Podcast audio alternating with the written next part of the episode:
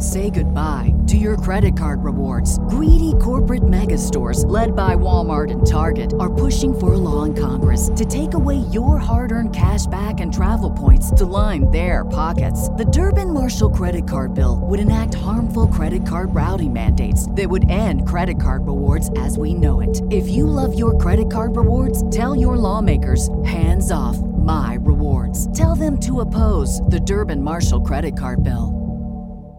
The following is brought to you by the Social Suplex Podcast Network.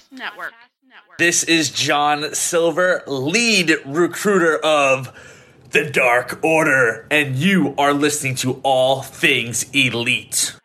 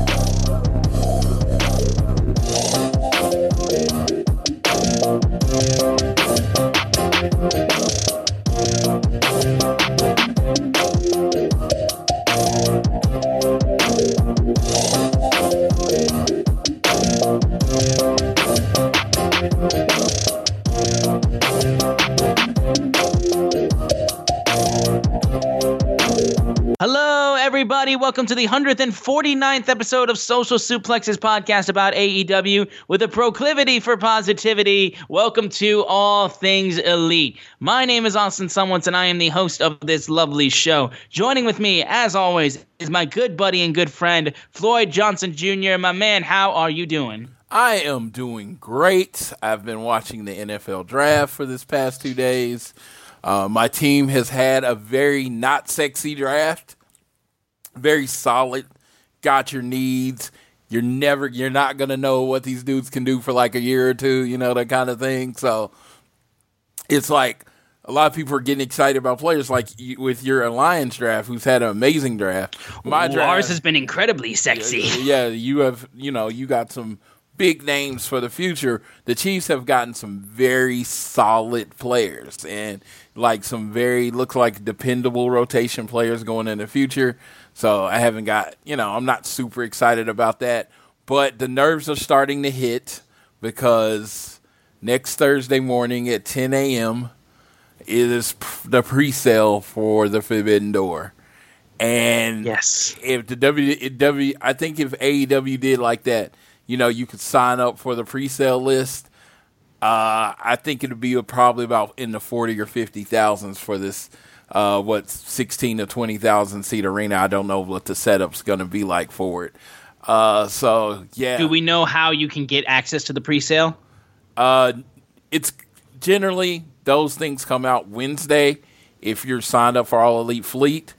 or if it's Pro Wrestling Tees? or, or Pro Wrestling Tees, you'll get the pre-sale code Wednesday morning, and I will tweet out the the All Elite Fleet pre-sale code. Also, if you're a member of Hills, they Yep. generally get their own pre-sale code. So those are the three different ways to get pre-sale codes. They generally are shared and shared and uh, floated around somewhere. Uh, it's like I'm really excited to try to get tickets. I want to be on the floor.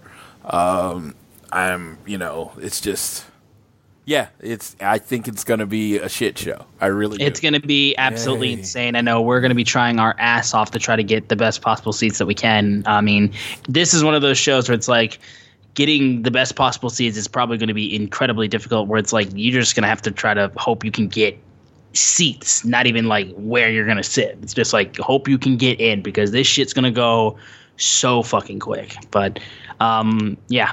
Uh, my I I will say my NFL thing real quick. Aiden Hutchinson, the Michigan boy, coming home. We got bold and took a wide receiver in the first round. Oh, Jameson Williams is going to be so good when he heals from his ACL tear.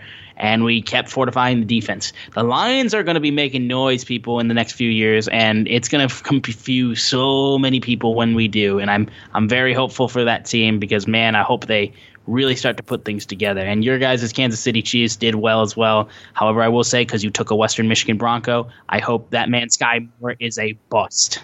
It's it's so crazy when it's like it, we're it, being a Chiefs fan. I am in a unique position that I haven't been in my life. We're the, we're the alpha dogs. You know what I mean? We're one of the top five teams in the NFL. What we're trying to do is draft to sustain success. But literally, for the most of my 20, I think at this point, 28, 29 year fan as a Chiefs fan, we were either trying to get to that next step, right? Trying to get to that next step, or, you know, trying to build for the future.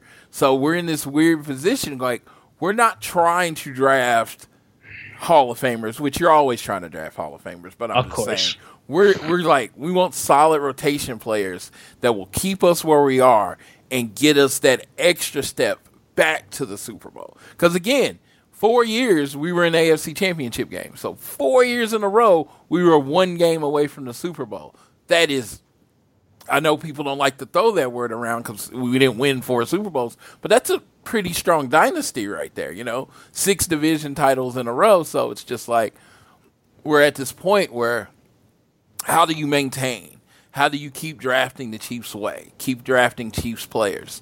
And like the guy from Western Michigan, he's a Chiefs player. He's a little wide receiver that's fast. He fits into the mold of the wide receivers that we take.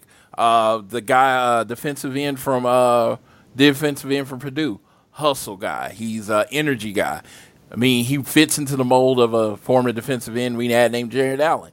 None of these picks are sexy. They're not gonna be like, oh my god, we're not gonna get an A at the end of this draft. We're not gonna get an A plus.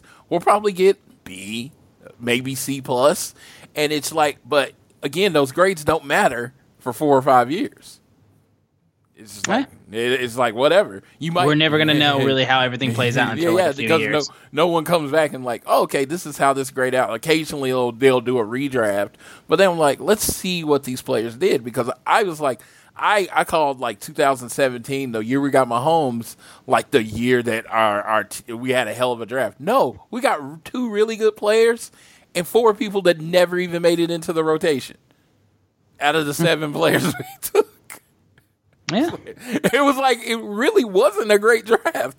But when one of your picks is Patrick Mahomes, you call it a great draft. It's a great draft, right? yeah. So no, uh, no, uh, enough, enough of football. But it's just, I, I always, as I've gotten older, I'm starting to get fascinated with the mind of a fan and how we fan. You know what I mean? And the different emotions that go in the draft. Like someone's like you took Aiden Hutchinson and you love it, and a lot of people love it, but.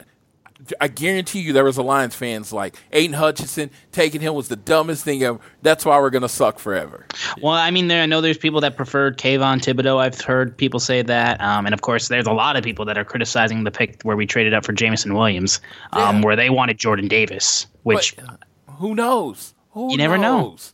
Jameson Williams could, you know, get back from the A- uh, get back from the ACL, come in, has a strong second half of the season next year. we and saw then- how fast Cam Akers came back from his Achilles tear. Yeah, and then the year two, Jameson Williams could be the next Ja'Marr Chase, right? And he could be like a future Hall of Fame. Justin Jefferson. Yeah, yeah. Or he could never get his speed back from the ACL injury, or, or somewhere in between, which is probably where he'll be at. It's just so many variables that come into football. It's just like, you know, a lot of times it's in like the draft is such an exciting night as you look forward to the future and you react, but really you don't know shit for years. Yeah. yeah, so I don't know. Just the whole idea, the psychology of fandom has started fascinating me as I got older. Fair enough. Yeah. I mean, we're wrestling fans. I mean, the psychology of wrestling fans are interesting that for oh, sure. we were just talking about that. We were just talking about it, Like yeah. fans have an opinion on everything: your graphics, your logo, your fonts. Oh my God, why was his font all capitalized and her font was all lowercase? The newest thing, the moving picture to announce. yes, we got moving graphics on Twitter for pay per views. Yes, and people are going crazy on this. Something I would have never even noticed. I'm like, Yeah. it's okay, so Someone was just like, "Oh, wouldn't it be cool if WWE if they had WWE style like moving graphics for their pay per views?" And Tony Khan was like, "That's a cool idea. Does it?" And everyone's like, "Oh my god, they got moving graphics!" because it's so weird because they listen. AEW listens to their fans, and That's probably the reason why people were freaking out is that somebody something that somebody said on Twitter, and they were kind of like, "That's a cool idea," and everyone's like. Our opinions are being taken into consideration. The fuck is going on? yeah. But you know, and I, you know, I always say there is it's a good and a bad thing because they do Oh, that. it gives, and the, it gives the fans an ego for sure. Yes, and now they're just like, okay, well, now you should just throw Sammy and Tay away because we don't like them. And it's just like, no, they're really talented wrestlers and really good at the job. I don't care. I don't like them anymore. They should go away. You said you were going to listen to your fans. Well, I'm going to listen to my fans when they say something intelligent. something that, and something that I also think is a good idea. yeah, with something that makes sense. You know, it's just so funny because yeah, that's the whole thing with it. It's the it, it it is with every good intentions. There's a negative to it, but yeah, fans have an opinion on everything. I I I, I admit it. I have had those moments where it's like, oh my god. I mean, okay, this is a big match, and they came out, and that's the entrance. They couldn't come up with anything better for the entrance. That's I'm big on entrances. I think entrances, when done right, can use this story, tell the story of what's coming in wrestling. Like uh, WrestleMania six, I don't know if you, I mean seven. I don't know if you've seen that WrestleMania or not, but there's this match between Ultimate Warrior and a Macho Man. It was a retirement match, right? Mm-hmm. And for the first time in his career, the Ultimate Warrior walked to the ring. Oh mm-hmm. my God! From that moment, that set the standard and the state, and it set the mood that this match was more important than every other match that he's been in. Because even the mm-hmm. world title match against Hogan, he ran to the ring. Yep. But in this match against Macho Man, he walked. And it's just like that little subtle change elevated the importance of that match. Even when I was like, shit, I was young with WrestleMania 11. I was like 11. like I was like 11. But I understood that, you know, that elevated the match. You know what I Yeah. mean? So it's like, uh, I mean, WrestleMania, was seven? Oh, okay. So I was like eight. Uh, and I understood that elevated the match. So it's just like, I don't know. So I'm big into how the entrances are different. And we actually had a different entrance this week on AEW. So I will get to talk about that in just a second. Yeah, but we'll get out of the way of our little off tangent uh, opening. I uh, hope you guys enjoyed us rambling about tons of shit.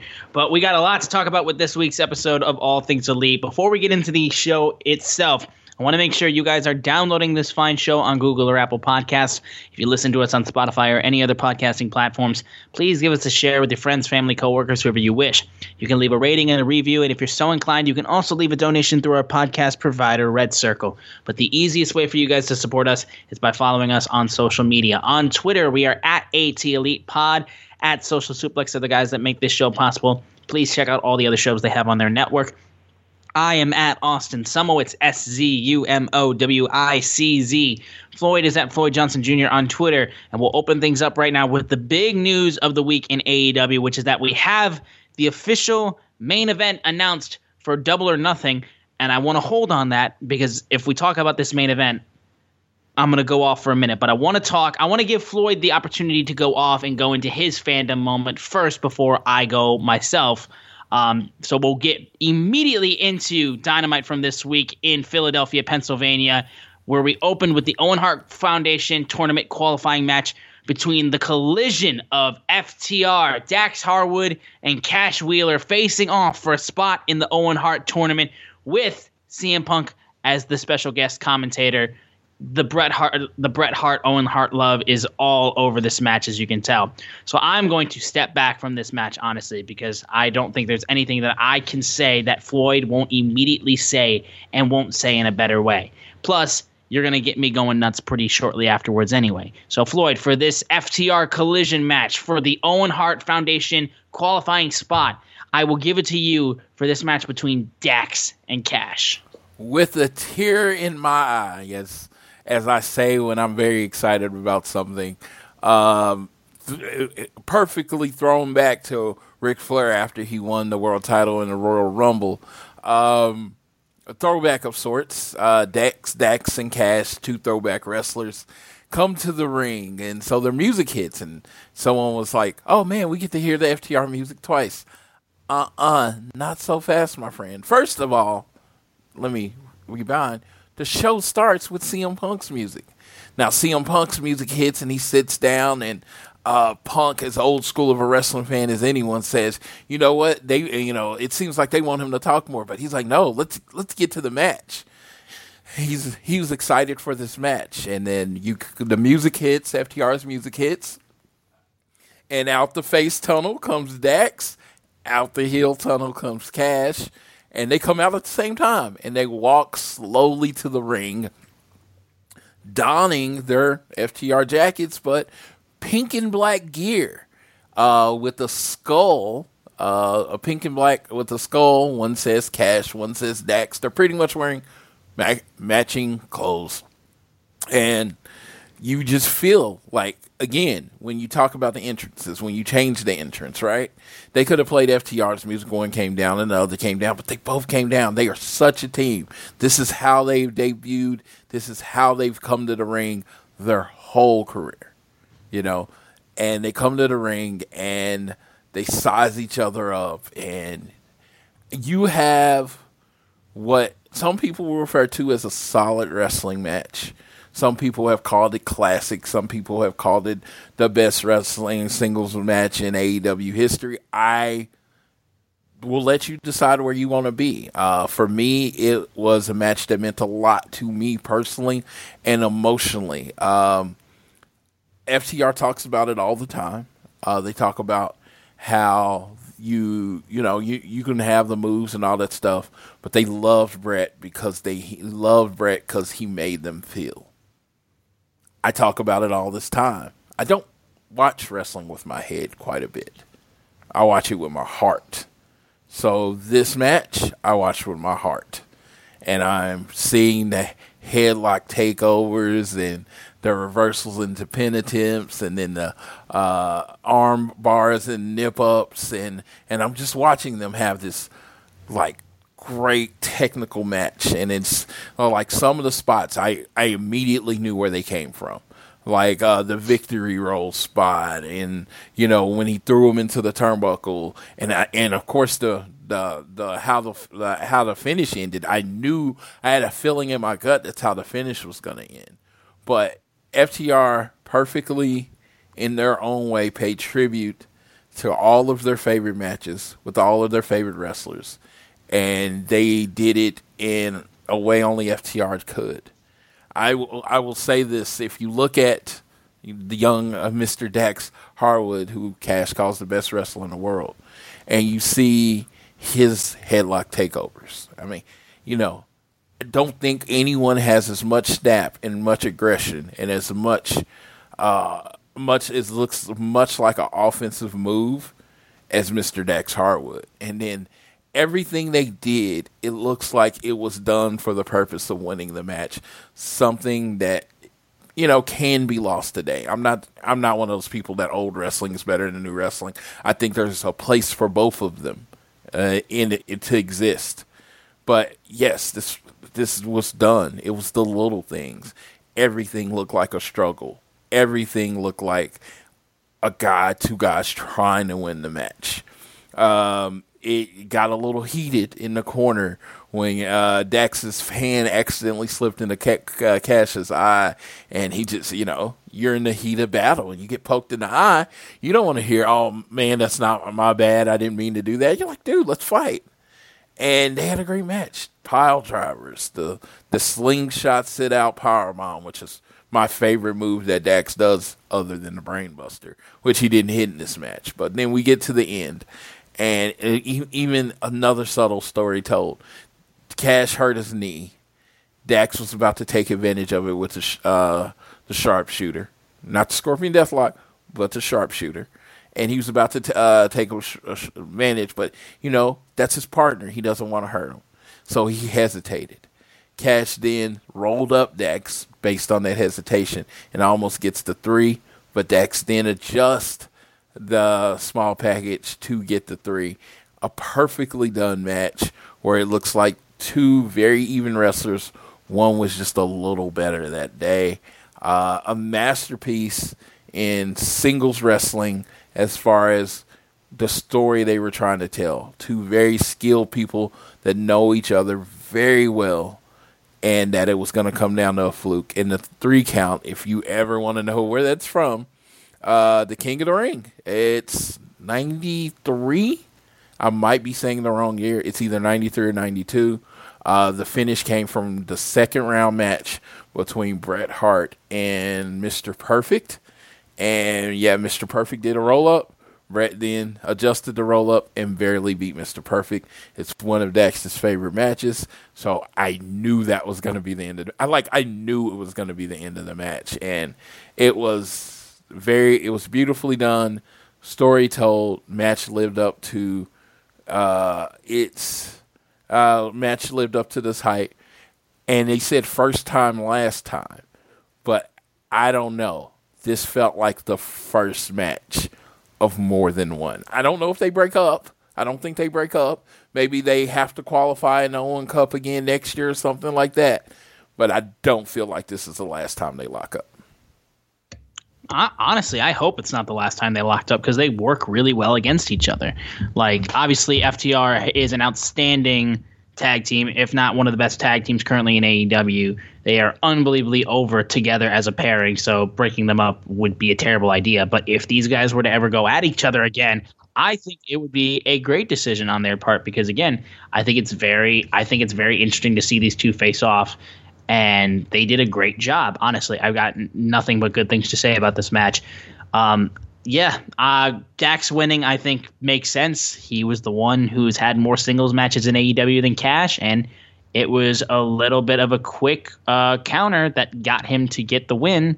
And it was great work on Dax's part to get that win. Uh, the last thing I want to say is it is incredibly awesome as a FTR fan to see the elevation and love of them coming along and how many people are just really like jumping.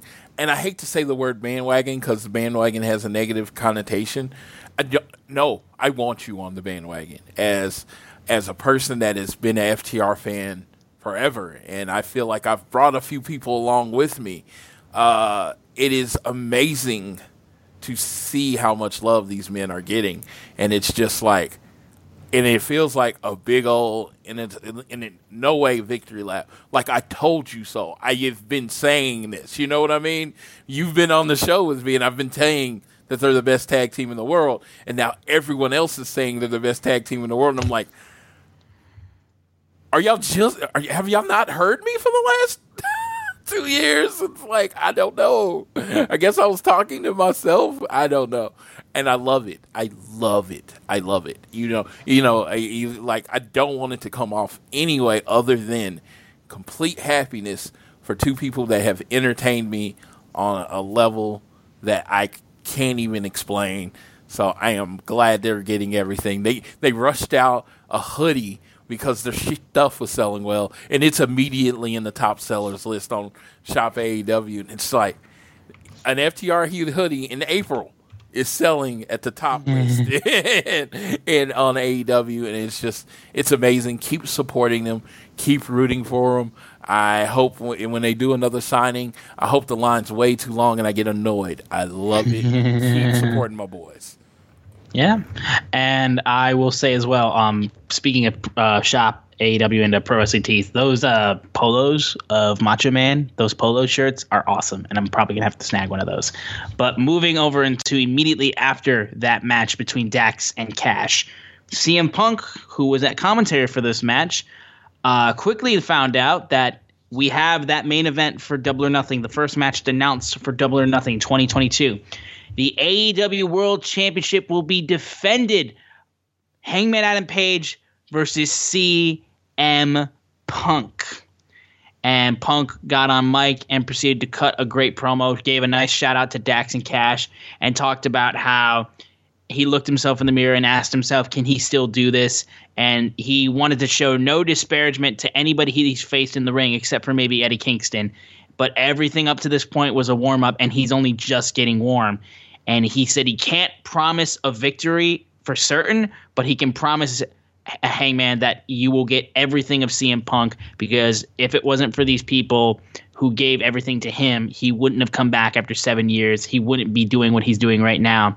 And he said he's going to, like he's been saying for a while, he's going to keep riding till the wheels fall off, and he wants to be AEW World Champion. All right.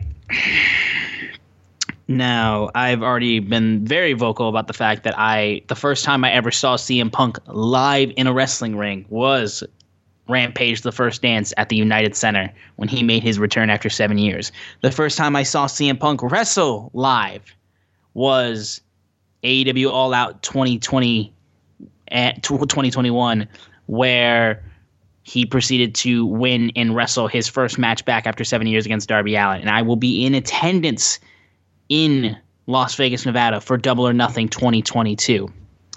And as a man that he used to call himself a Paul Heyman guy, normally says, This is not a prediction, this is a spoiler. CM Punk will become AEW World Champion, and I will be in attendance when that moment happens.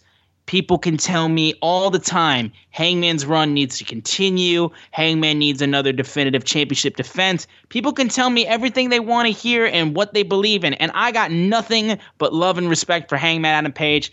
In the four champions that we've had as world champions in AEW Chris Jericho, Jon Moxley, Kenny Omega, and now most recently Hangman Adam Page. Hangman has absolutely lived up to all of those champions that have come before him in AEW. He is absolutely considered to be one of the best AEW World Champions that we have in that small group. And he's put on classic matches. His first defense, hell, was against Bryan Danielson, and he managed to make that match so good.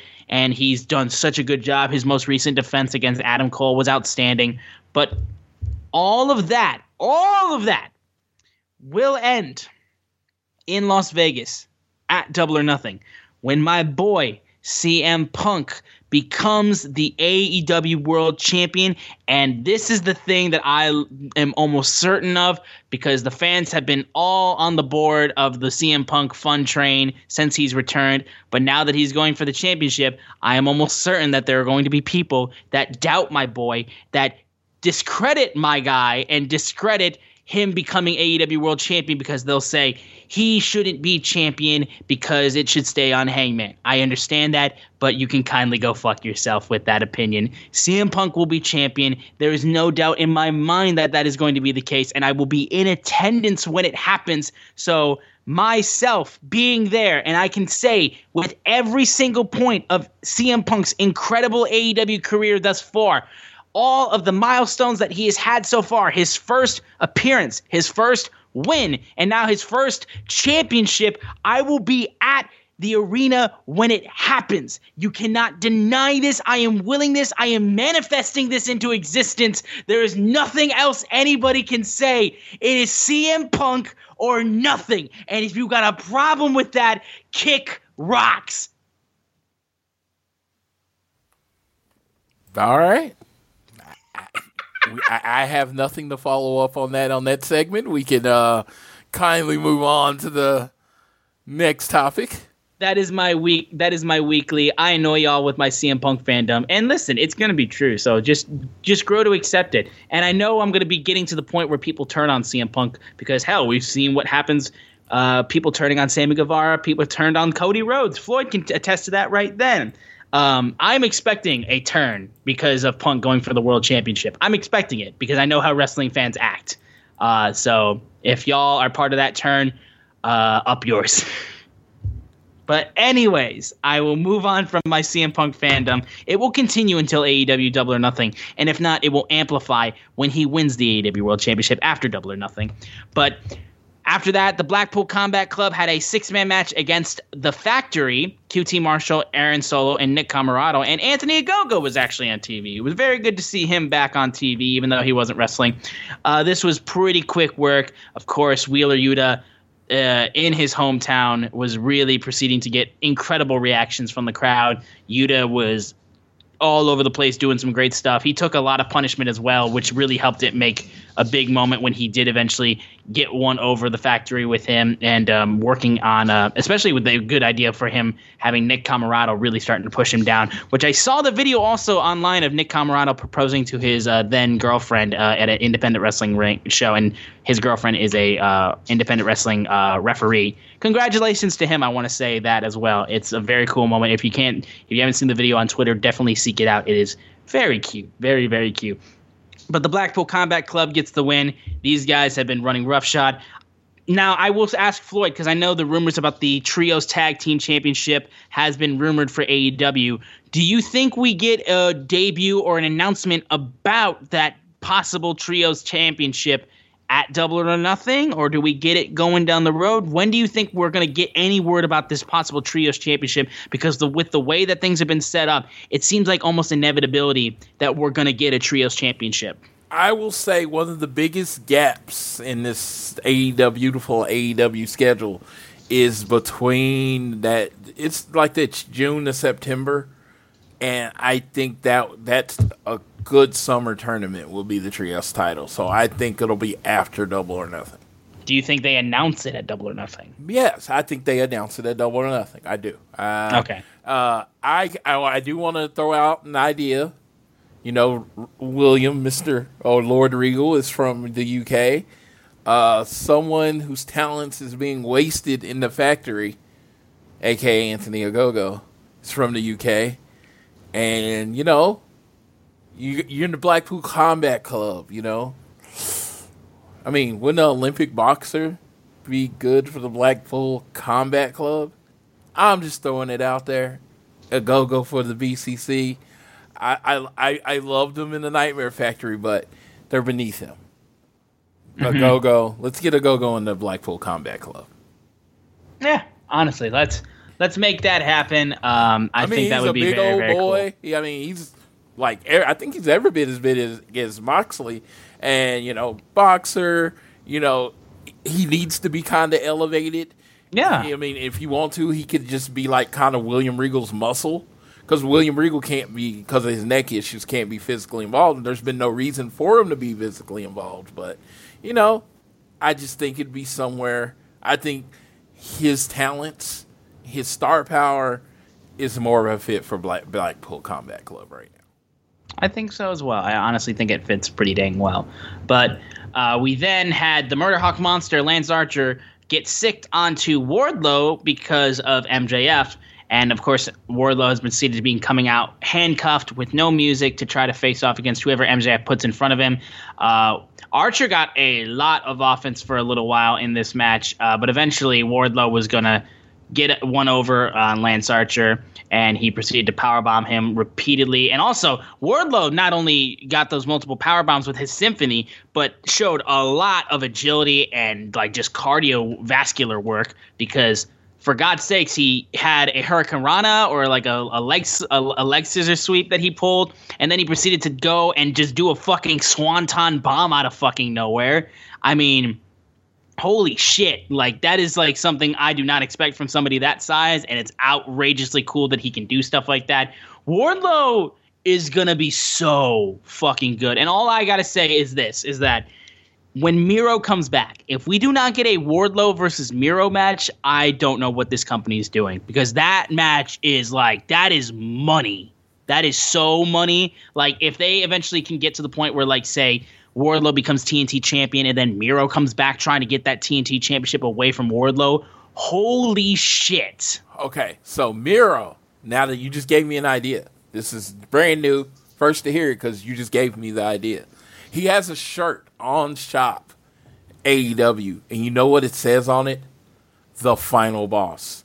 Yeah. What if he's the final boss to get to MJF? I believe it. I mean, again, how long? How long has Miro been gone, and when were we kind of expecting him to come back? It, there was no expectations. He is, he is healthy. So uh, you know that's a big thing. He's healthy. Uh, he he went out to Hollywood, shot some stuff. Uh, he went to Bulgaria recently to visit an aunt, but uh, from what I understand, he's healthy, and they've just kind of been waiting. So yeah, if Miro the final boss for Wardlow. I would be that would be really cool.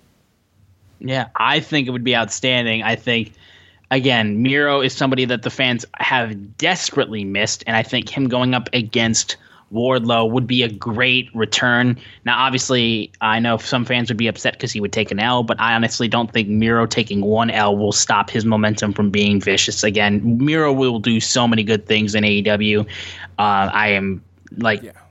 I am confident in that because Miro will come up one more time in the show at least because uh, I think I think AEW needs Miro for another part too.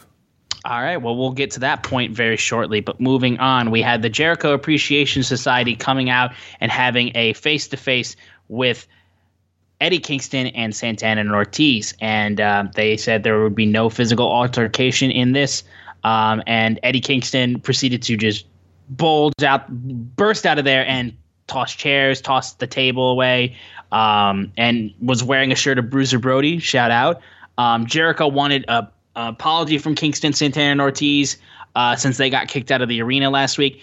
Ortiz and Santana, Santana were like, "Oh yeah, we'll find our apology for you," and flipped them off multiple times.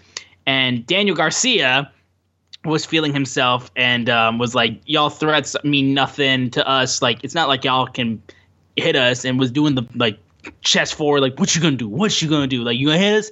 And Eddie was like, "I hate this crap. I don't care about this sports entertainment crap. And he's like, Chris, I told you it's on site. We're to get you. Let's just fight. I don't care if it's five on three. Stop with this crap. Let's go. Jericho proceeds to run down Eddie Kingston by saying, Five on three, you guys aren't smart enough to realize it, so we're going to just take you guys out one by one. And Jericho proceeds to say, There's no company that wants you. No one wants you. This is your last chance. So just stand there, shut up, and do what you're told. And Eddie proceeds to respond by saying, because Jericho said they were going to put a hit on those guys and said, Kingston's response was, Look into my eyes. I live behind them. When you say a hit in our world, you better be prepared to be putting somebody in the ground. I don't think y'all are prepared. And as he's just getting in the face, and going and smelling the fear off of Chris Jericho. Jericho's going back and back and back and back and further and further further back into his chair, and Eddie scared the shit out of Jericho, and makes sense. That man is somebody you do not fuck with. You do not fuck with Eddie Kingston like that. Um, he will throw a TV at your head. Um, this was a solid promo, I think. Honestly, I didn't necessarily love it. I thought it was solid because, um, like I said, there were certain points like where I thought um, uh, Garcia's like, "What you gonna do?" Shit was like really odd. Like, just it seemed very it, didn't really fit into the no. theme and uh, the intensity of the conversation. Also, Jer- uh, Eddie went into the uh, before he finished that final. You know, when you talk about putting a hit on somebody, you're talking about putting them into the ground. Jericho kind of cut him off yeah. And then it, he had to come back and pretty much say the same thing. And it looked like, I don't think Jericho was supposed to cut him off there. Uh, I know, because I mean that's the thing with Eddie though is like when you when you cut these promos like because he was like had that one point he's like shut up I swear on my mother shut up because like that's the thing with Eddie Kingston style promos is like they don't feel like promos they feel legit they feel like these people are like about to go to blows because it doesn't feel rehearsed. Yes, and and he, they did. But since Jer, but that's the thing though, is because Jericho is doing that whole sports entertainment stuff where stuff kind of does. It's supposed to kind of feel rehearsed because they, they they're promos at the end of the day. Um, he it, they it didn't gel as well as it could have. I felt like it wasn't bad. It just didn't gel as well as like it could have. I felt. Yeah, like. he stepped on Eddie Kingston's most intense Say goodbye to your credit card rewards. Greedy corporate mega stores, led by Walmart and Target, are pushing for a law in Congress to take away your hard earned cash back and travel points to line their pockets. The Durbin Marshall credit card bill would enact harmful credit card routing mandates that would end credit card rewards as we know it. If you love your credit card rewards, tell your lawmakers hands off my rewards. Tell them to oppose the Durbin Marshall credit card bill moment to where he had to do it the second time and it didn't come off as intense and Jericho, but Jericho did come back and he oversold it the second time with the fearful look on his face. So I think he kind of saved it to a point. But Eddie Kingston's so good. Santana and Ortiz are so good. They're really building the three on five advantage. So I'm I'm wondering who the two guys are that uh, Eddie's going to bring in. Is it are they going to go LAX with or Hernandez and uh, Homicide? Are they going to use it as a way to debut two new people? Are they are going to use it a way to elevate somebody that's already in the company? I, I'm just I'm really excited to find out because you know Double or Nothing they generally have a you know stadium stampede or that type of match. So I feel like they're building to that match, and you know I like to see what we get to, but we get more later with this thing. So let's uh, yeah let's go on to the next segment and then we'll get Yeah. back to it. Moving on, yes, we had the Philly street fight between Serena Deeb and Hikaru Shida, aka one of AEW's best women's feud, if not best feuds in the history of their company. I feel like these two are so fucking good. I especially loved when the fans legitimately did a "Holy Shida" chant because I thought that was a really nice touch to the match because it just it really worked. Serena Deeb using like powder or chalk almost to burn into Shida's eyes and really proceeding to just beat the hell out of her uh, with uh, kendo stick shots as well. But that kendo stick got used multiple times in this match. Um, Serena Deeb was really working on the knee of Hikaru Shida at one point. Um, and just multiple uses of steel chairs. And eventually, though, um, the detox was put on a, a on uh, Sh- Shida. She kicked out, and then the Serenity Lock. Shida got onto the ropes, no rope breaks, and then turned it into a Texas Cloverleaf. And then that's when Shida had to tap out. Basically, the rope breaks was just like her knee was fucked. Um, and I think Shida getting uh, taking the L and keeping this feud alive and having Deeb get another really definitive win over Hikaru Shida. I love this feud. Again, I am completely fine if these two wrestle like all the fucking time. Um, and I am very much, very much happy about it. And I know they had Thunder Rosa looking out at Serena Deeb. If Thunder Rosa and Serena Deeb go at it, I mean, like we already know, like these two in NWA were doing great work as well.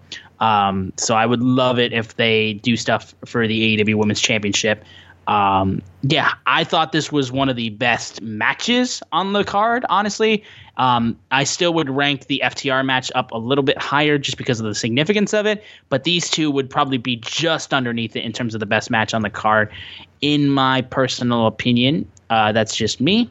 Uh, but I really love this match, and I love these two. I will say I really love this match. I love these two wrestling together. I love the result more than most. Serena Deeb is the heel. Yeah, I mean, she is a heel that you need right now for Thunder Rosa, and they can put on a really great match. She needed this win. Like Shida, you can build her back up later. Uh, you could, you know, get Shida in the Owen. You, you could definitely get her in the Owen Cup uh, if you want to. But she needed to lose this match because you have to build up Serena Deeb as a legit person that can beat Thunder Rosa. And I think you can do that. And I think we're going to get a really good match at Double or Nothing when that match happens. But I thought this match was executed well. I would have liked to see, I'd say 10% more aggression. That's a nitpick. Nitpick. I'm telling you, it, it didn't to me didn't affect it, but I feel like it could have went to that next level with about 10% more aggression. But I really did enjoy that match. Yeah, I understand that. Um, moving up, though, we had MJF and Shawn Spears getting interviewed and uh, proceeded to give a little hint about uh, uh, who would be going after Wardlow next week. MJF gets on the phone and was like, "You want to make some quick cash next week?" And MJF then proceeds to say, "Next week, you're going up against a man who's bigger than you, smarter than you, seven feet tall, and you can't teach that."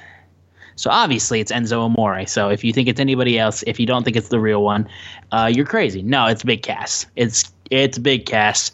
Um, Good old W. Morrissey, just going by his real name. Uh, Yep.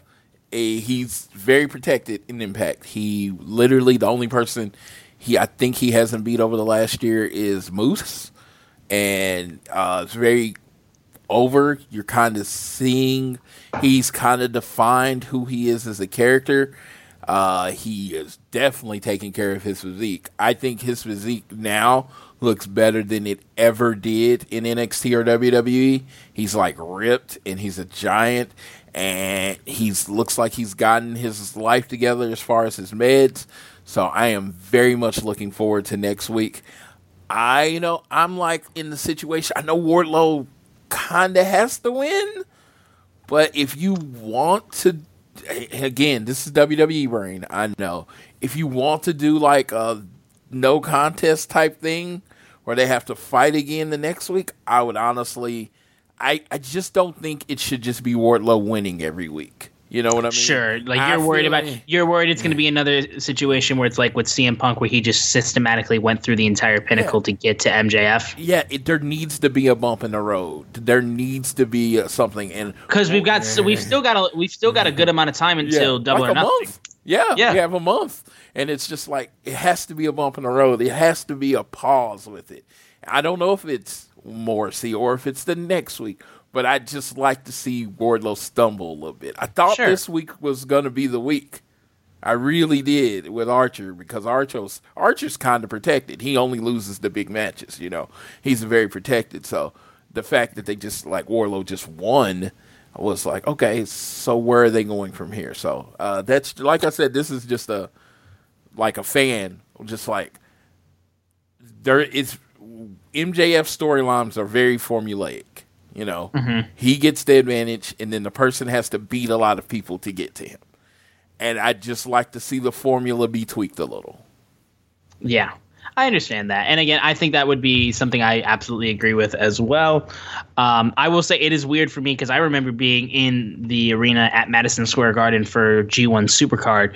And when Enzo and Cass, or whatever they go by nowadays, uh, when they showed up in uh, at MSG in that Ring of Honor New Japan show, I got to tell you, I was pissed. I was so mad. And I mean, like, that was when the connotation and the perception of those two were not good. Not, not very good. Um, I know a lot of people were also very upset about their appearance there. Um, but times have changed, definitely. I'm the weirdo that loved it and was no, like, my, my friend Chad loved it as well. Yeah, He thought it was great. and I just thought it was perfect. It felt really real. No one knew what was going on. It felt like Enzo and Cass Kaz XL is what he was called back then. Yes. It just felt like they just showed up and you know, were trying to get uh trying to get on TV and you know, and then they had a fight with the people there and it just it felt real really real. No, yeah. And yeah, and again, like I said, going back to it, it's definitely a situation that is, um, Yeah. it, it, it was, it was handled, it was pre- presented pretty coolly, There was only four or five men that people wanted to see show up that night. pretty and much. Those two weren't the four or five men that people Really, no, really, Yeah, really, no. Like, But yeah. I will say, like I if said, the Young so Bucks much. did the same thing, they would people would have loved it. Sure. I mean, hell, that was the same thing that happened with uh, with the uh, Impact uh, pay per view when um, I mean, not the Impact pay per view, but the Ring of Honor show that just happened when the Young Bucks showed up and super kicked uh, in that show as well. Yeah. Um, but I will say I, I am excited to see him now uh, in this regard because, like I said, it's it's a lot more time has passed, and I'm glad to see that he's really found uh, some peace with his uh, personal life and his personal demons. Um, no one should have to go through something like that, and I'm glad that he's found uh, a good place in it, and he's able to do something that he really enjoys. And I'm excited to see what he does at AEW. Honestly, I do want to see what these two guys do. Um, but yeah, it, it like I said, it's just it's it's weird for me because I whenever I the first time I saw them, well, the last time I saw them in a wrestling ring live was at that G1 Supercard show, and oh, that crowd, ooh. Um, but moving on, we had uh, the House of Black show up, and they killed Fuego pretty much. Like just showed up and killed Fuego on the stage. Came out and they tried to take off Fuego's mask, and then Alex Abrahantes was shrouded in the ring with his little mask and uh, cloak outfit, and was talking about how sacrilegious it was to remove a luchador's masks. And then the House of Black was walking towards the ring. Penta Oscuro then comes out, and then the Bastard Pac comes out as well, reuniting with his Death Triangle partner. And then Alex walks out from the back.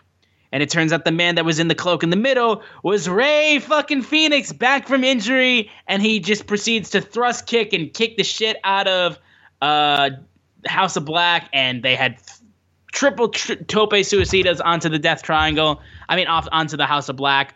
Um, oh, God, yes. House of Black versus Death Triangle. Yes, yes, please. I want that so bad. It's going to be so cool. I'm glad to see that because, again, like I said, with this trios t- t- uh, titles thing that seems to be will hopefully be coming very very shortly. Um, these are two incredible trios that I am very interested in, and um, a match between these three, these six, in fact, would be incredible. Absolutely. Uh, this is the match that the trios division can be built on. Uh, you got three incredibly talented. I mean, Buddy Murphy, you know, he was the biggest secret, you know, and um, Brody King is every time I see him wrestle, he brings something out. Uh, Malachi Black's all around performer. Then you got on the other side, you got Pac, one of the best wrestlers in the world. Rey Fenix, best high flyer in the world. I don't think it's relatively close. And you have one of the most charismatic luchadors in wrestling history in Pentagon. And it's just like those three versus three anywhere in the world, anytime in the world, 15 minute match, 10 minute match, an hour, they're going to tear the house down and they're going to make it really, really, really hard to follow them.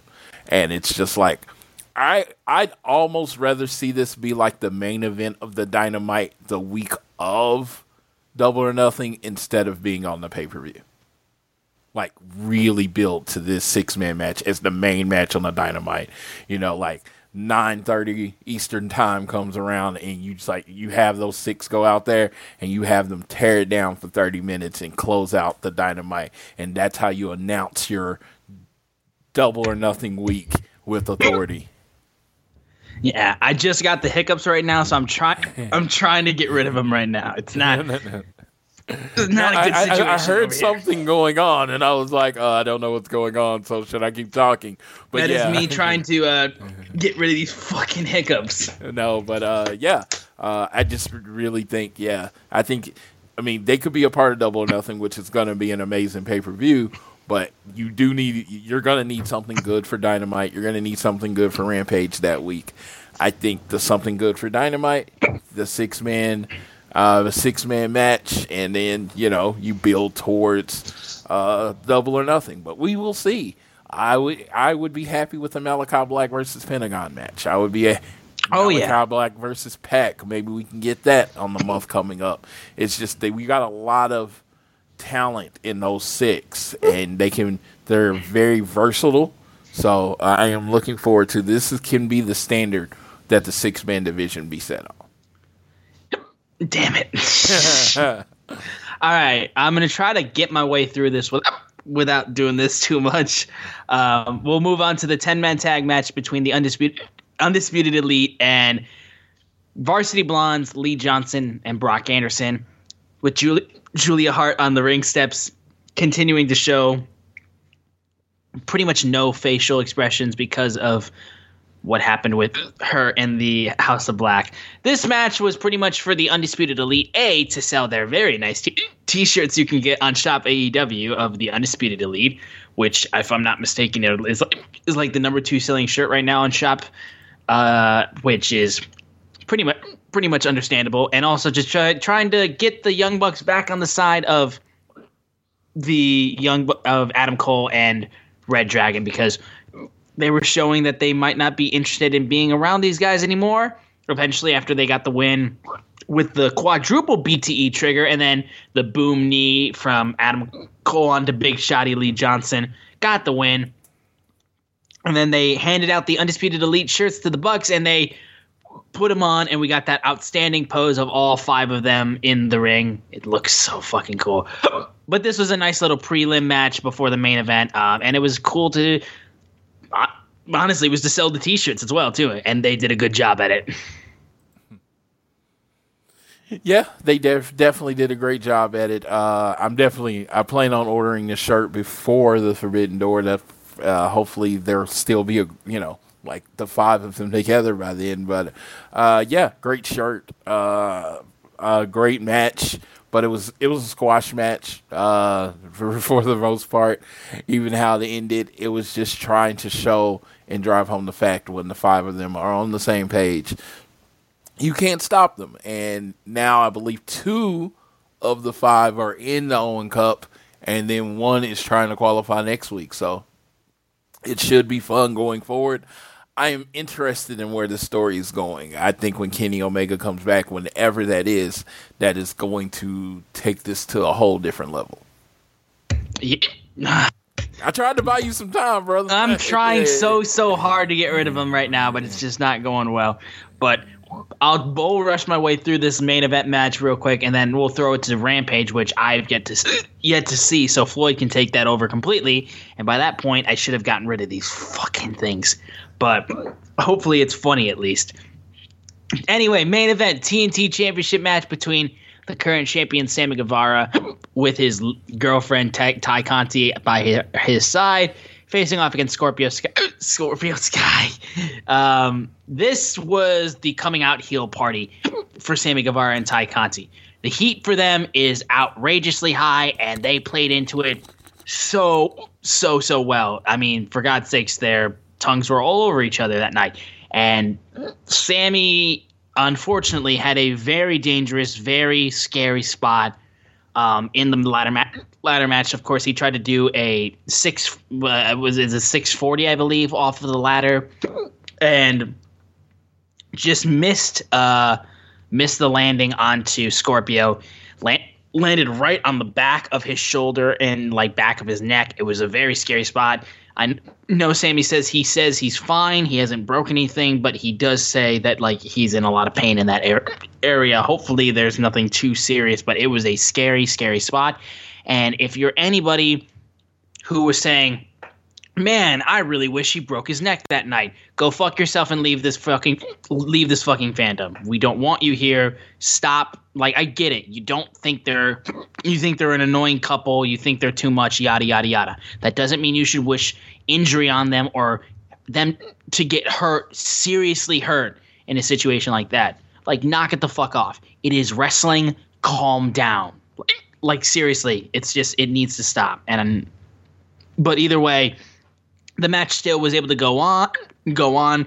We got a great spot with that barbed wire ladder. Really great, great use of that. Um, Tay Conti got a nice little nut shot towards Dan Lambert. Paige VanZant came out. Those two started teeing off. Um, the match was really solid, honestly. The one, the one thing I wasn't a huge fan of was the fact that the match kind of finished off with Sammy flipping off Scorp- Scorpio Sky. Scorpio bites the middle finger, pushes him into the barbed wire ladder, which is a great spot. But then after that, that like you're already like, all right, Scorpio's winning the match right here. Sammy proceeds to get back onto the ladder after hitting the barbed wire ladder and gets knocked down for a second time, and then Scorpio wins it. You didn't need him to go up that sec- second time. That finish of the barbed wire ladder spot w- should have been the finish. That should have been it. Him going up for the se- second time made no sense to me. And anything, if anything, Sammy should have gotten out of that match as quickly as possible and then checked on his fucking neck and back because he really landed badly right there. But Scorpio Sky has is the TNT, TNT champion, two-time TNT champion. Frankie Kazarian comes out. They smile. They handshake. They handshake, and then we know that they will be defending the championship, and that that'll be a title match. I am hopefully able to chill and get rid of these hiccups now that I've gone through that. Uh, great match. Couple uh, things I would have liked differently, and also that spot was re- really, really scary. Know, and it harpered on the match because I was genuinely fearful for Sammy because it looked really bad. Well, uh, I'll I'll go ahead and take a little break here because uh, I'm about to bitch a little bit uh, about this. I'm glad you talked about the match, so I don't have to. It was a really good match. Sammy Guevara, amazing performer. Scorpio Sky, really good performer. He was as over as he's ever been in the company, and then he won the title for the second time, and it was a loud pop. Oh my God! My biggest problem with it is the TNT title division. The division created by my hero and, and my favorite wrestler Cody Rhodes. And what he did with this division is he made it a not a mid card title. He made it like a one in one A, a title on the equivalency of the world title. And basically, since Miro won the title, it hasn't felt like. I mean, since Miro lost, it hasn't felt like that. The whole Sammy Guevara losing pretty much every time he challenges, you know, anybody seriously, and going back from it went from Sammy to Cody to Sammy to Scorpio to Sammy to Scorpio again, and it's just been too much. I I know what this TNT title needs. It needs to be redeemed. It needs the Redeemer. It needs Miro. Uh, Scorpio Sky, I want to. I'm I, I'm like I'm all about giving him a shot. He he had this great undefeated record. They got the belt back on him. I just give him some bangers. Just give him some really good matches and let you know let this man win. Let him and Frankie go out there and do their best for 15 minutes. They really got to elevate the importance of this title again. It just feels very much. It doesn't even feel like a mid card title. It almost feels like a 24 7 title at this point. Wow. Because they change it so much, and it's just, oh my God. It felt like whoever was the TNT champion was the number two guy in the company. You know what I mean? He wasn't the world champion, but he was the number two guy. It doesn't feel like that right now. And it has nothing to do with Scorpio. I actually love Scorpio Sky. I've thought about building the TNT division around him. So hopefully they can really drive home this part as far as this. But he needs to hold this belt 80 days or 90 days. He really needs. They should not do another title change until either right before All Out or right after. It, it, it really needs to be solidified in importance. And I think Scorpio can do it. And I think you have talent on the roster with Kyle O'Reilly, Bobby Fish, you know, and you got Adam Cole and you got uh, Ricky Starks and Will Hobbs and uh, Orange Cassidy. I think you have a list of people on that talent level that you could put up against Scorpio Sky, put on a bunch of banger matches, and really get the TNT title back to where it's supposed to be. Because right now, it doesn't feel special at all. It just feels like another belt. I, I mean, it, it just might be me. And but yeah, it just feels like another mid card title. It, it honestly feels like the ROH TV title is more important than the TNT title right now. And we will get to that because we got an ROH TV title on Rampage. But I just really needed to get that off my chest because I actually like everybody that's been the TNT Championship a lot. I think Sammy Guevara is immensely talented. I love Scorpio Sky. I love Cody, but I just think how the story has been told, how it's been passed around, has diminished the legacy of the belt that was there before. So yeah, and so um, yeah. But I believe Yeah. that's it for Dynamite. That is, yes. Yeah, I'm gonna go. I'm I'm trying so hard right now. I will once again say, like I said, I haven't seen that a rampage yet, so this will be fully fully Floyd while I try to get rid of these fucking hiccups. Yes, there was four matches on Rampage. I don't remember like all the segments, but I do remember all the matches. First was Darby versus Swerve. I was really looking forward to this match. Uh, they get into the match. They're uh, they're having it in. You know, Swerve's a little ahead of Darby, uh, but halfway through the match, Ricky Starks come down to the ring. Sting jumps between Ricky Starks and the ring, and Sting just kind of points to the back and like, "Hey, you know, go to the back. We're not doing it like this." Uh, Darby's down. Swerve gets back in the ring. Darby puts him in his uh, leg lock pin. I forgot what it's called. Uh, I think it's like last rights. Uh, and I think that's what it's called. And uh, he got the one, two, three. Uh, him and Swerve kind of looked at each other. They, um, I, I, it's gonna skip around, but it's the best way to to do it is to extend what happened in the back. Darby's like, dude, you know I don't want to win that way, and and Swerve's like, yeah, I know that ain't even you. That didn't have nothing to do with you, but you should go win the Owen. He's like, the problem is I got to get deeper into this thing with, uh, I- I- he's got to get deeper in this thing with Starks and, uh, Hobbs. He's like, so I got to go get the limitless one, and we got to handle that business. So uh, looks like he's gonna call Keith Lee to go go fight Ricky Starks and Will Hobbs. So you know, and Ricky Starks and Will Hobbs seem to be having a tag team title match coming up soon, as discussed on Dynamite. So we're gonna see how that works out.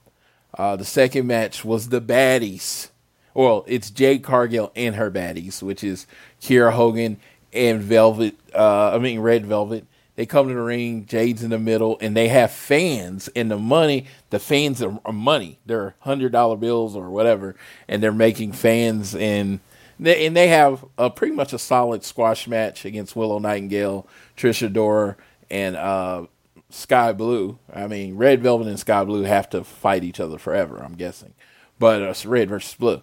But yeah, at the end of the match came when uh, Jay gets in the ring. Has Trish Adora is about to hit her with the uh, what's her finisher called? Um, yeah, good lord, I'm blanking on the finisher, but uh, the Glam Slam basically about to hit her finisher. Uh, Red Velvet comes and tackles uh, Willow Nightingale and um, uh, Kiera, I believe, got against Skye Blue, and then um, Jay got the win. And it's kind of funny. It's like you know, people talk about representation mattering. Now you have a, a three woman faction that is all people of you know you know African American descent. You know that's kind of cool. Black ladies in a, a faction that's kind of awesome. So uh, and you know they're the baddies. So I definitely like this group and like it where it's going forward. It looks like they're kind of building to Britt Baker versus Jade eventually, and so now Britt Baker has her three, uh, Jade has her three, so we got a nice little war that can set out that can play out over the next few months if they want to uh, make it that long. Uh, then we get Keith Lee versus Colton Gunn. Uh, Colton Gunn's first singles match in AEW uh, on you know TV, and uh, Keith Lee gives Colton Gunn his first loss. There was a segment in the back where the acclaimed uh, came up to the Gunns and they're like, "Yeah, you know, basically, do y'all want to team up?" I'm guessing they're trying to start a faction. They say, "You want to scissor with the acclaim?" And then the Gunns said they had to go talk to their dad, and Austin called him daddy, and it was it was interesting that where I'm trying to see where that's gonna go. Are they gonna try to build a super faction there? The last match, the main event, Samoa Joe versus Trent Beretta, very physical uh, match. Uh, you know, Trent really put up a fight. Uh, Samoa Joe went for his muscle buster. Trent got out of it. Uh, Samoa Joe then caught him with the Coquina clutch on the floor and, you know, tap choked him out, put him to sleep. Samoa Joe is your still your ROH TV title champion. Then, after the uh, match, the music hits. Jay Lethal, Sanjay Dutt, and Satnam Singh come out. Uh, Sat, uh, Jay Lethal tells Satnam to go get uh, Samoa Joe. Orange, Orange Cassidy, who was down there with Trent Beretta, jumps between Satnam Singh and the ring, puts his hand in the pocket because he's not in the sleeve anymore, and he kicks Satnam Singh in the leg. And then Singh throws him. There's a big old fight, and then uh, Jay Lethal and Samoa Joe are are fighting in the ring, and pretty much it goes off with a bunch of fighting uh, as they extend the Jay Lethal Samoa Joe storyline. Um, ex, uh, Rick Ian Riccaboni uh, was on commentary, and he got to drive home the fact that Samoa Joe was the one that brought Jay Lethal in the ROH 18 years ago. So this is a fight that's 18 years in the making. Uh, it, it's a great story to build the new ROH on, which I call it the new ROH, but he seems to be sticking with the old ROH. And that was your episode of Rampage. Uh, I wouldn't call it a great episode. I'd say it was a really good episode. Uh, Darby and Swerve is the one that kind of got me because it ended up being about the interference and stuff. But good lord, I just I really wanted to see him put on a match. I, I, I know we're to get it in the future, and I know it's to be a big deal, and I know they're to absolutely kill it. But it was just like, oh god, that's like I saw Swerve and Darby got super excited. I think we got like maybe ten minutes of wrestling. I am looking forward to seeing it. I know that they're online, and I can go watch their matches from the other companies in. But I want to see an AEW, so I'm looking forward to what they do later. So, uh, yeah, that was that was Rampage. We got some announcements for uh, Dynamite next week. Uh, May Fourth Dynamite. Uh, I believe I don't remember where it's from actually. Uh, let's see. May Fourth Dynamite.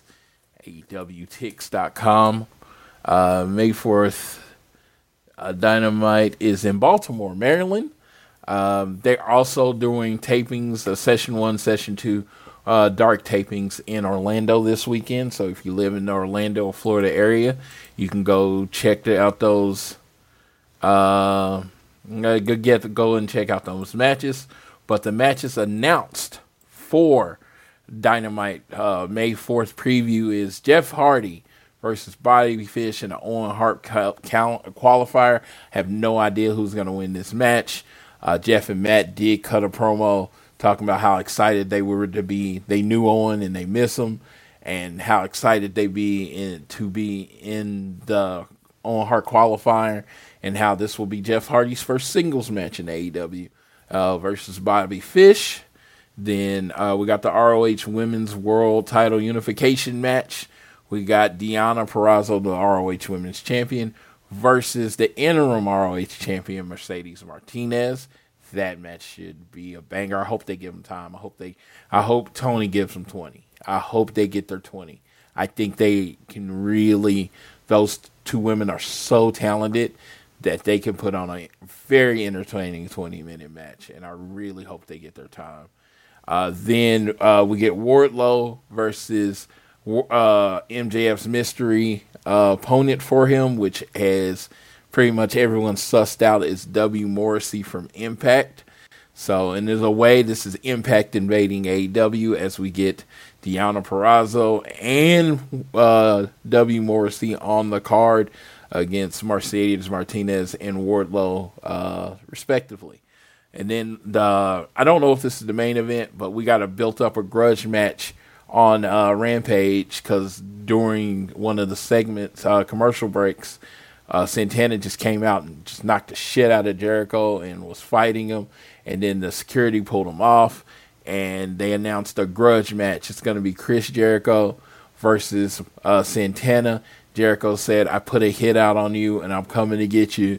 Santana, and so it's literally announced as a grudge match for Wednesday. So those are the four matches we have looks like it's shaping up to be a solid dynamite. If the last few weeks have been any uh, inclination of what's going on, they're probably going to add a multi-man match. The uh, Blackpool Combat Club is going to beat up somebody, and you know you'll probably get a couple more matches added to the show. And of course, you're going to get a CM Punk segment because that's what CM Punk does. But that's what the Dynamite preview for next week looks like. How you feeling over there, Austin? It's not getting much better, bro. it's the worst. It's one of the ones that just doesn't leave. It doesn't leave. Um, there's one thing I want to try to get out eventually because this is what this is how I wanted to end the show because I saw the inspiration. Uh, Cassie Lee and Jesse McKay uh, announced they are re- retiring from pro wrestling or they are stepping away from pro wrestling uh, to pursue other ventures. Um, I just want to say announced that she got a, a movie role. That I heard about that. Yeah, yes, yeah, yes. And so I'm looking forward to that. Yeah, I just want to say because I had so much love for the Iconics and now the formerly known as the Iconics and now the Inspiration. I love those two. When they came into Impact and they quickly won the impact, the knockout knockouts tag division tag team titles, um, I was so happy for them. Um, sad to see them leave. Um, I still thought they they could still go, but I'm glad to see that they've got things that they're doing. Um, but yeah, I, I was a huge fan of theirs, so I'm glad to see that they're doing well outside of wrestling. But I am going to wrap this show up now because okay, I and they did announce one more. They did announce the oh, surprise is, okay. trio match. Okay. Next week it's going to be Blackpool Combat Club versus the Butcher, the Blade, and Helico, That's so AF uh, HO. So uh, as I said, they'll probably add a Blackpool Combat Club match. They did add a. They did. add a Blackpool Combat Club match. That seems to be uh, the thing going. Uh, and the bit of news that I didn't cover is a uh, the NXT did a round of releases today. I Yes. meant to uh, bring. I meant to say this earlier and didn't bring that up, but they uh, did a round of uh, round of releases. Uh, the main people that most people will recognize: Dexter Lumis, uh, uh, Persia Pirotta, because she's been on NXT 2.0 TV, uh, and the biggest names are Malcolm Bivens, uh, formerly Stokely Hathaway on the Independent Circle, and Dakota Kai, uh, Kai, who's been with WWE or NXT for like a long time. They've all got their release. Dakota, uh, you know, said she basically saw it coming. The thing with uh, Malcolm Bivens is that they actually tried to re-sign him. He turned it down, and I guess that's what led to his release. So I, again, not a big everyone from WWE should come to AEW guy, but I think Malcolm Bivens and Dakota Kai are no brainers. Uh, Private Party, I think that's perfect for Malcolm Bivens. Uh, he's had an independent thing with Orange Cassidy. I just think he knows a lot of people in there. He's a great voice. There's a lot of different ways. There's a lot of people that can be elevated with his voice. So I'm looking forward to what he does after his 30 days is up. And Dakota Kai, formerly Evie on the Independence, she's she's literally one of my favorite wrestlers. So I love the way she performs. So I am rooting for her. I think she is exactly what the AEW a solid solid women's wrestler. It's exactly what the AEW women's roster needs. I'm not saying they lack solid wrestlers, but you can always use more. So yeah, that was that part of it. And now close it out. I, I will try. All right. Thank you guys so much for tuning into this episode of All Things Elite. Again, please continue to download this fine show on Google or Apple Podcast. And if you listen to us on Spotify or any other podcasting platforms, give us a share with your friends, family, coworkers, whoever you wish. You can leave a rating, a review. You can leave a donation through Red Circle. And the easiest way to support us is on social media. We are at AT Elite Pod at Social Suplex are the guys that make this show possible. Please check out all the other shows they have on their network. I am at Austin Szumowicz, S Z U M O W I C Z, and Floyd is at Floyd Johnson Jr. on tw- Twitter. I am getting out of here ASAP so I can get rid of these things and go to sleep. Um, but I will throw it to Floyd so he can take us home on this episode of All Things Elite. Ah, keep it nice. Uh, keep it short and sweet. Be nice to people. Uh, if you see some way you can help someone out, do it. Uh, I mean, the best the best way for life to continue is just you know people helping each other. So do that. And with that, I leave you how I always leave you. Whether it is home, work, or school, always do your best to be elite.